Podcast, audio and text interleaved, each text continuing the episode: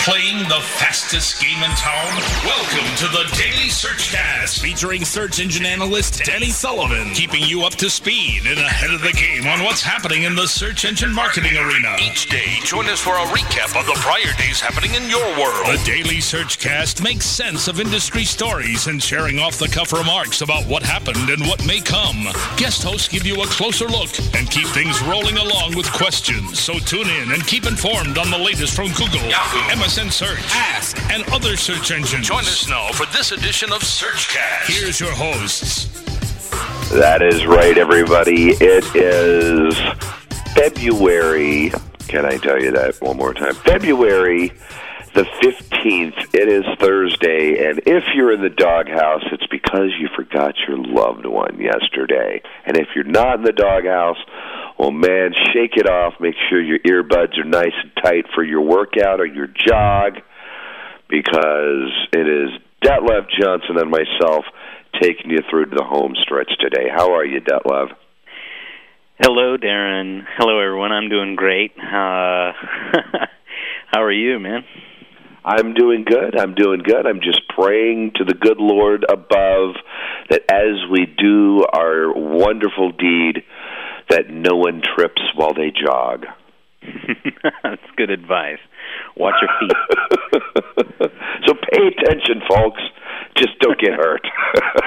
Absolutely. Uh, watch your feet. All right. Well, to kick things off, um, let's just start by saying that it's official now, folks. Uh, Gmail, Google's Gmail service, is now open to everyone worldwide.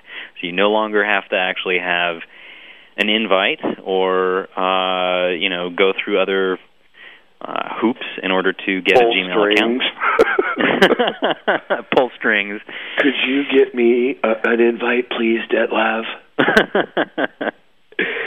yeah, I uh, I know that you could do things like, for example, submit your mobile phone number, and they would get you an account. You know, just for that information. So there's other ways you would have been able to do it in the past, but now you don't even have to do things like that. You just gmail.com, sign up, everything's cool. And and you don't have to give them any of that really vital personal information. That's right. Of course, they'll be serving ads there, so it's in their interest. So Google launches Gmail. Another thing that they have done for those of you who uh, have an interest, uh, especially with Google Earth, is they have added a KML search feature, which KML is a markup language based on the XML standard. And uh, what this allows you to do, KML is, is keyhole markup language, uh, which interfaces with uh, an Earth browser like Google Earth. And if you have uh, some, you know, structures or other geographic overlays and things um, in the KML language, then you can basically use the browser to browse those structures and browse that stuff. That's inf- that's kind of cool. You also can publish these things on you know publicly on a web server, so uh, you would then be allow your users through the Google uh, or an Earth browser to browse your KML files online. So that's something new, something kind of cool. I mean, I heard KML and I was thinking milk and a little sugar, and I'm off for breakfast. oh, Darren, Darren, Darren. Someone just tripped and fell over that bad joke. I'm sorry. All right. Uh, another thing that's new, um, relatively, is uh, you know about Google's uh, AdWord page quality algorithm. Right. Well, now you should see by the end of the week uh, a new score column that uh, we've talked about this a little before, where you're going to get a score of poor, okay, or great for a page, and uh, but now at least you get that information right into the interface. It'll allow you to uh, make some choices about whether you want to go ahead and pay the premium for a poor quality score factor, uh, or uh, you'd be you know pleased to see those ads that are working and you have a page quality score of great, and you know that you're paying less per CPC than you otherwise would. So now you have some more information. Google's got a new column coming to AdWords to a to an AdWords near you. So, so something to to kind of let you, if you're going to get under the hood and and look at it, they're giving you some diagnostics tools. hmm That's nice.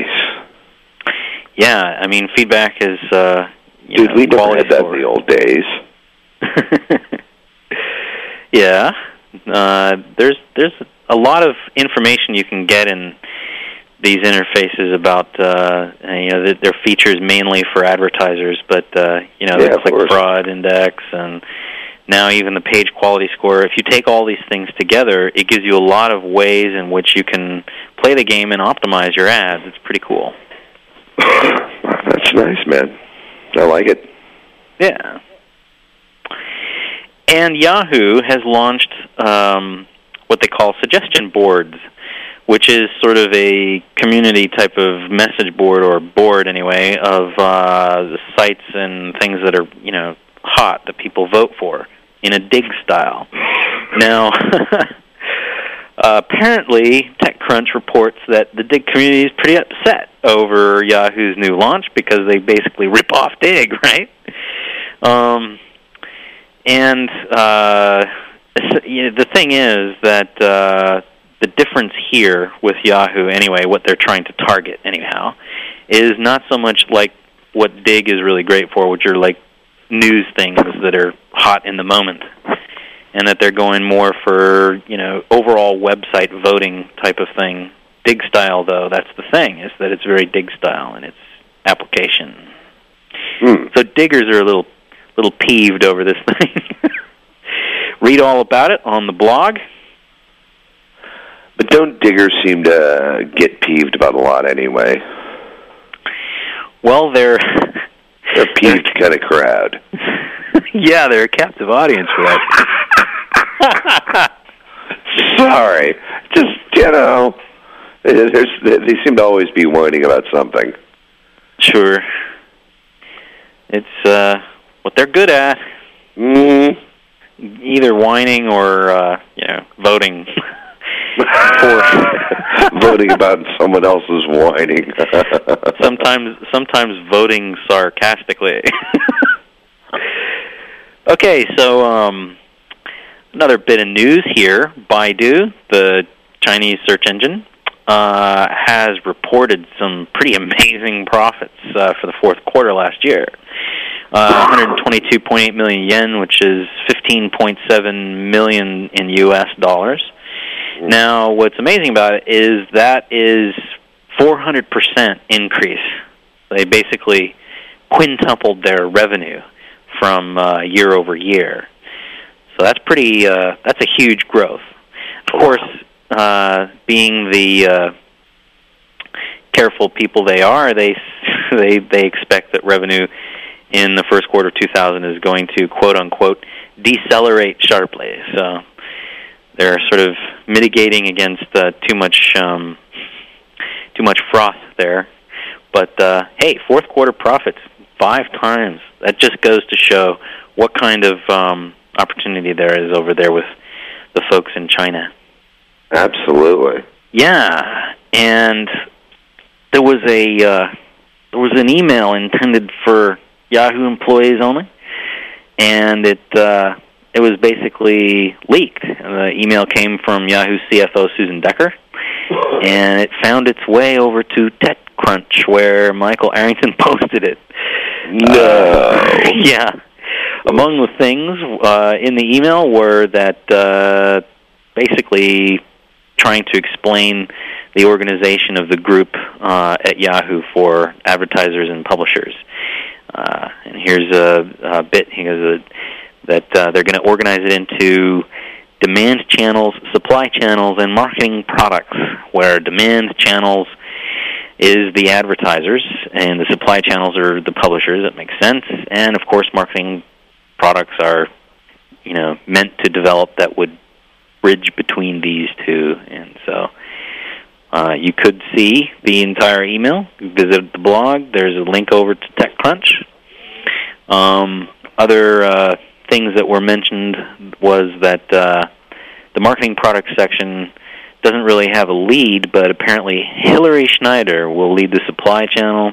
Greg Coleman, will lead the demand unit, and uh, it looks like Tim Cadogan uh, is uh, still there with regards to marketing products. Uh, he ultimately he started a life over at GoTo, um, and uh, he's still uh, basically their senior VP.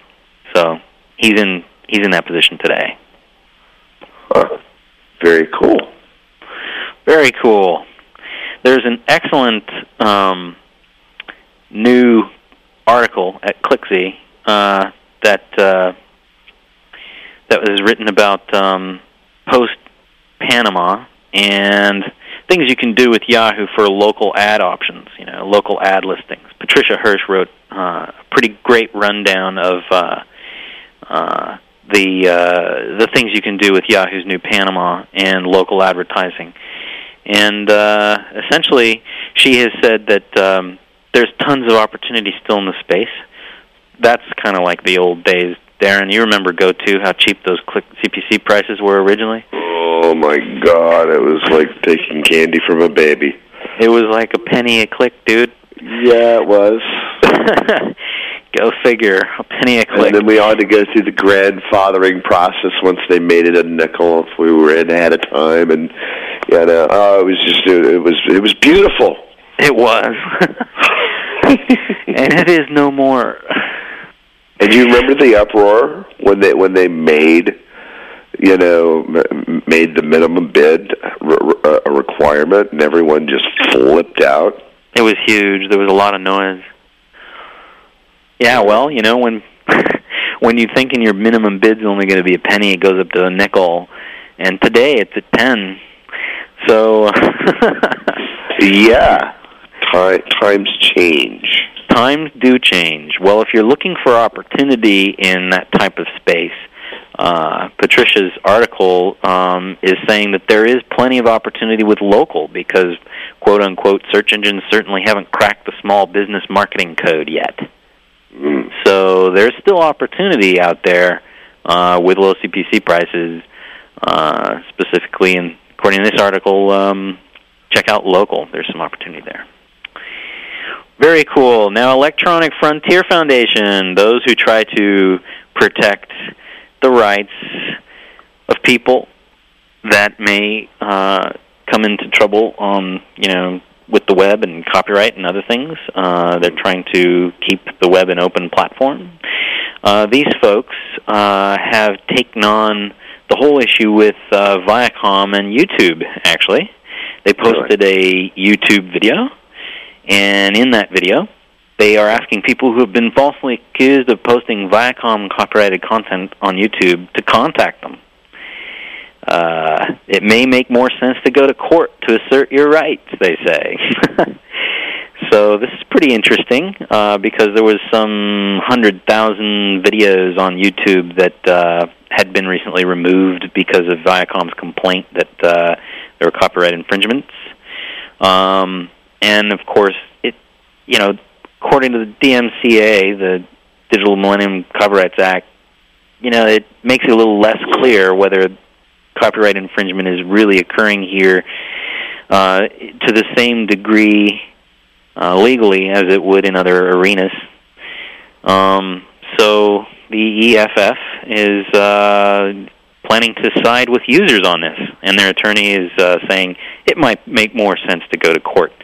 So if uh, you have been the target of any uh, nasty letters, um, you might want to check out this video. You might want to contact the EFF and assert your rights.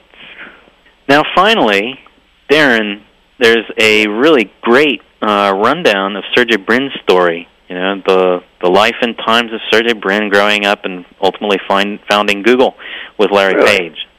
Yeah, it's uh, really well written and uh, pretty um, pretty comprehensive, including interviews. And uh, you know, I I quickly read it as much as I could, but it's lengthy enough that I couldn't consume it all. Um, but I would say this is if you have any interest at all in learning about more about Sergey Brin and uh, even some about Larry's Page, you know, check this out. There's a link to it over at the blog. Um, I'm just going to post the, the direct link in the chat room right now. Absolutely.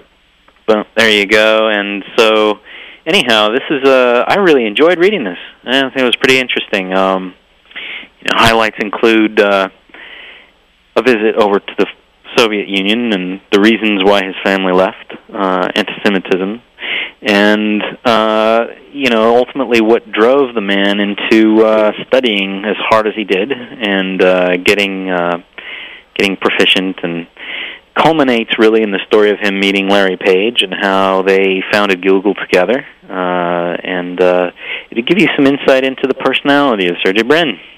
The lesson behind the man. Absolutely.